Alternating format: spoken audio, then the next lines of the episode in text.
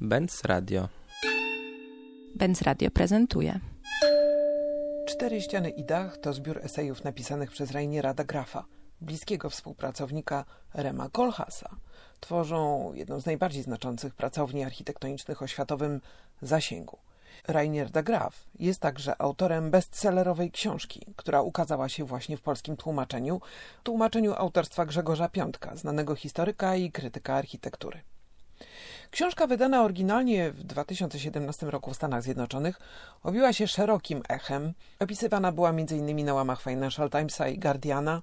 W polskich zapowiedziach ukazania się książki, która szybko przeniknęła do obiegu informacji o tym, co architekci powinni czytać i polecana była niemalże natychmiast przez tych, którzy na bieżąco trzymają kontakt z najbardziej interesującymi wydawnictwami o architekturze o zasięgu światowym. A więc w polskich zapowiedziach ukazania się książki czytamy m.in. Rainier da Graf przedstawia szczery obraz współczesnych realiów wykonywania zawodu architekta. Z jego porywającej, przenikniętej gorzkim humorem opowieści wyłania się obraz utraconych ideałów architektury, fałszywych pretensji jej twórców i uzależnienia profesji od globalnej gry rynkowej. Podczas polskiej premiery książki rozmawiałam nie tylko z autorem, ale także z Łukaszem Wojciechowskim, architektem, autorem wielu interesujących i idących w poprzek stereotypowemu myśleniu o architekturze tekstów i publikacji. Na początek zapytałam Rainiera de Grafa o to, o czym właściwie dziś architekci rozmawiać nie chcą. O czym właściwie nie chcą słyszeć? I think architects don't like to be told how unimportant they really are, or at least what they don't like to hear is how little control they ultimately have over what their buildings end up doing, end up being. I mean, I, I think generally, if you're an architect, you run, you design a building, then it's completed, then you design the next, then you complete that, then you design the next. But there is very little awareness of the afterlife in many of the things you design because you run. That's also clearly not what you're paid to do because your role is over. And therefore, I think there's a certain blindness with architects in terms of the consequences of their creations or often the afterlife of their creations. And I think potentially that afterlife is a very interesting source of information which which might actually also inform the design of future buildings. I think architecture, because you have as an architect, you have so many problems, you have so much to control, from from clients, costs, contractors who want to do whatever the hell they want to do, despite your things. There's so much to control that that inherent to the since you have so many problems, architects tend to very firmly define the limits of their own activity, and there's a certain hermetic nature to architecture, which is necessary to produce architecture if you don't want to go mad, but which is ultimately, if that is sustained in too much of a hermetic way, may also be ultimately very damaging to architecture. That's what I think. So that that is the whole difficulty, because the last thing you want to hear is about bigger considerations when you're trying to solve immediate problems. Wspomniał Pan wcześniej o dyskomforcie, który jest tematem Pana następnej książki. Yeah, uh, well, I, it's it's by no means finished. So whatever I say about it is extremely tentative. But I feel that this book is very much focused on, has very much been an attempt to get the, our profession out of its comfort zone by facing up to what they really do, to what their role is, to what their relevance is, what they think their relevance is, what might be their real relevance. And in that sense, I have put in perspectives. I mean, there's a great deal of relativity, a great deal of irony, a great deal, it's almost like a satire on, on seriousness. But that doesn't mean that ultimately I think architecture is unimportant. And for me, it's very interesting that it's now two and a half, it's about three years that I've finished that I said the last word in the book and then it got to print, etc. I think that's about three years. And if I see how much the world has changed in those three years and how rapidly everything is changing, that I strangely think that architecture might deserve a certain amount of defense because it's almost by now it's an almost old anachronistic discipline that has a lot of virtues in it, that celebrates certain freedoms, that celebrates a certain practicality, that celebrates a certain realism uh, about the world, which is increasingly under threat in all the moral cadres that are being defined. I mean, architecture now has to make people happy and happiness can be measured. It has to do, do, do. And there's all sorts of very set rules which architecture has to conform to, which I think will ultimately mess with uh, a certain element of spontaneity, creativity, etc., etc. There are ever more indicators whether something is good or bad, which means that it'll less and less up to the architect to decide what is good and bad or to make up his mind on his own terms. And I think when you design a building, or I think, or when you write, or when you're involved in any creative act, the moment you are doing new things, you are doing groundbreaking things, original things, there's always this brief moment that you don't know whether you've just been a genius or whether you've just gone mad. There's, there's always the, the, the short moment really defies that framing, and I think that there's a small kind of mental heterotopia that exists in the creative process. That if that is killed because the everything like it because it has to be evidence based, it has to be thing uh, when when sustainable, uh, sustainable, evidence based, resilient, healthy, the whole set of measurable criteria. When that is infected with a certain moral uh, with a sort of moral imperative, I think it'll it'll totally kill innovation. It'll kill architecture, but it'll kill a lot of forms of creativity. I mean, there is something delightfully politically incorrect to most profound inventions. You know, in the Galileo moment that he got killed when he declared the, the world wasn't flat. I mean, I think there is a, with everybody who's mingling in at the moment, I think there is a sort of a similar moment looming for architecture. So I, I will try try to write a very different book where I will ridicule not the architects who think they know what architecture is, but I will ridicule everyone else who thinks they know what architecture is. So it'll be it'll be a sequel of sort, but it'll it'll be a counterpoint of sorts. Świat jest trochę spanikowany dzisiaj. The world Well, of total panic, of total risk aversion, of total kind of weird terminologies being applied to things uh, which you can't disagree with, because if you de- disagree etc., etc., when all of those terms have a very sinister. I said that it's about community, participation, public space.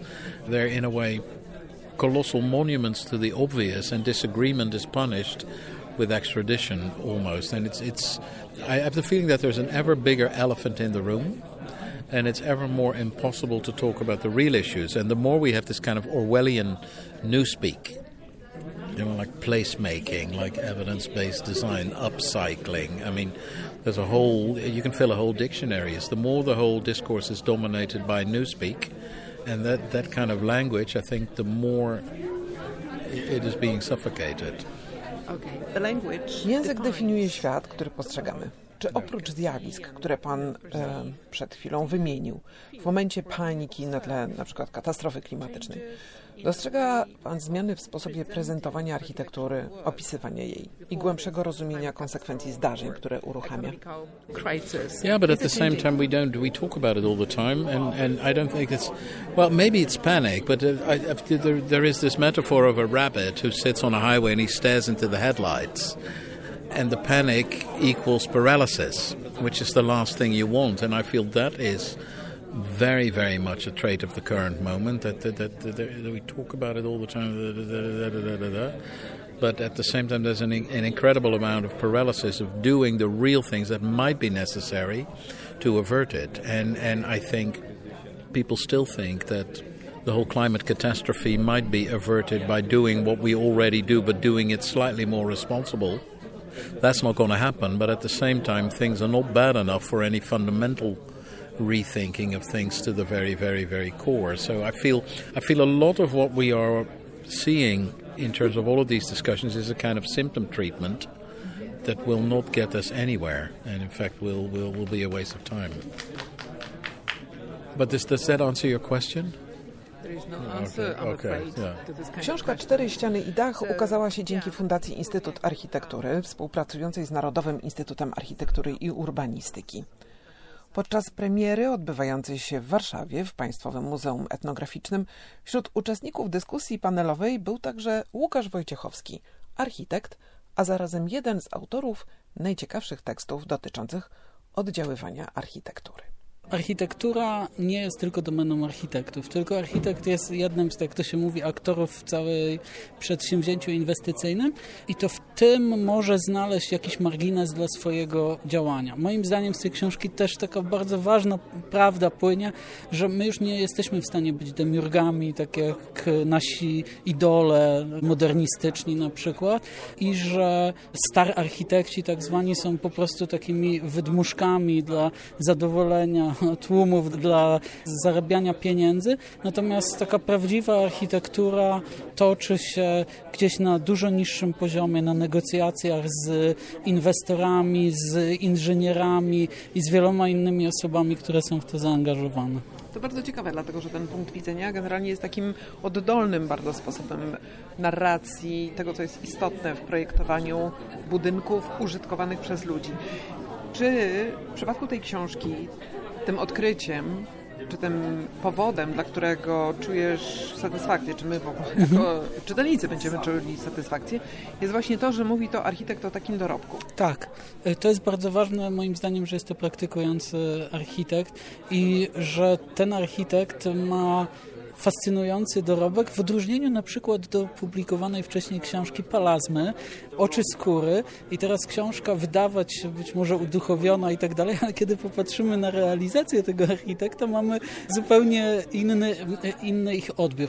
A tutaj mamy zupełnie odwrotną sytuację. I to mi się, to mi się bardzo podoba, że autor tej książki jakby spuszcza trochę powietrza z balonu, który my sobie jako architekci budujemy.